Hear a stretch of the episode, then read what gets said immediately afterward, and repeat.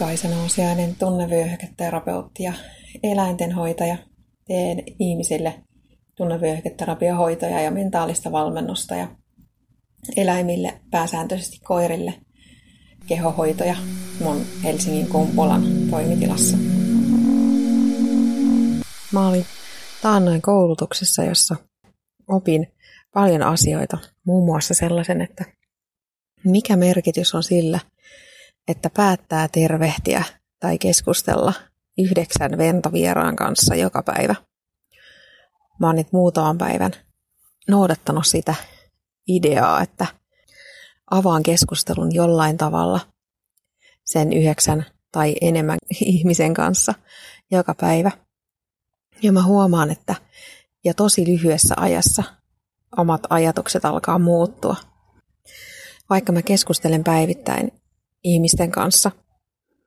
Yritän selvittää toisten ihmisten vointia erilaisten vihjeiden perusteella ja keskityn tarkkailemaan toisia ihmisiä, niin siitä huolimatta tuntuu ihan hyvältä ja järkevältä oman kehityksen kannalta sen lisäksi, että mä puhun sen 15, 25, 30 ihmisen kanssa parhaimmillaan työpäivän aikana sanoa jotain, keskustella niitä näitä, mikä ikinä just sillä hetkellä on ajankohtaista.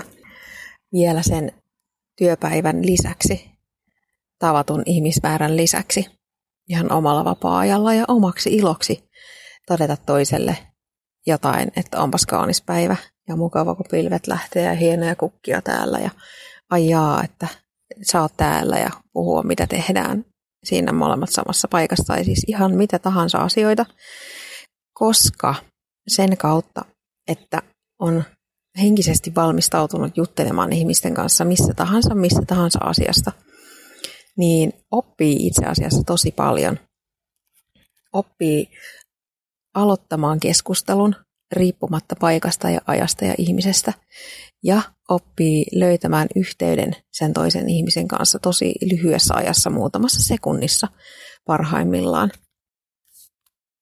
ei hän ole tarkoituskaan jäädä jutustelemaan mitenkään pitkäksi aikaa, vaan vaihtaa vaan muutama sana. Ja Suomessakin on paljon yksinäisiä ihmisiä, niin hyvin voi olla, että se muutama sana, mitä mä puhun jonkun kanssa, on päivän lähes ainut kontakti jonkun ihmisen kanssa, niin tulee itselle sellainen tunne, että tekee jotain hyödyllistä.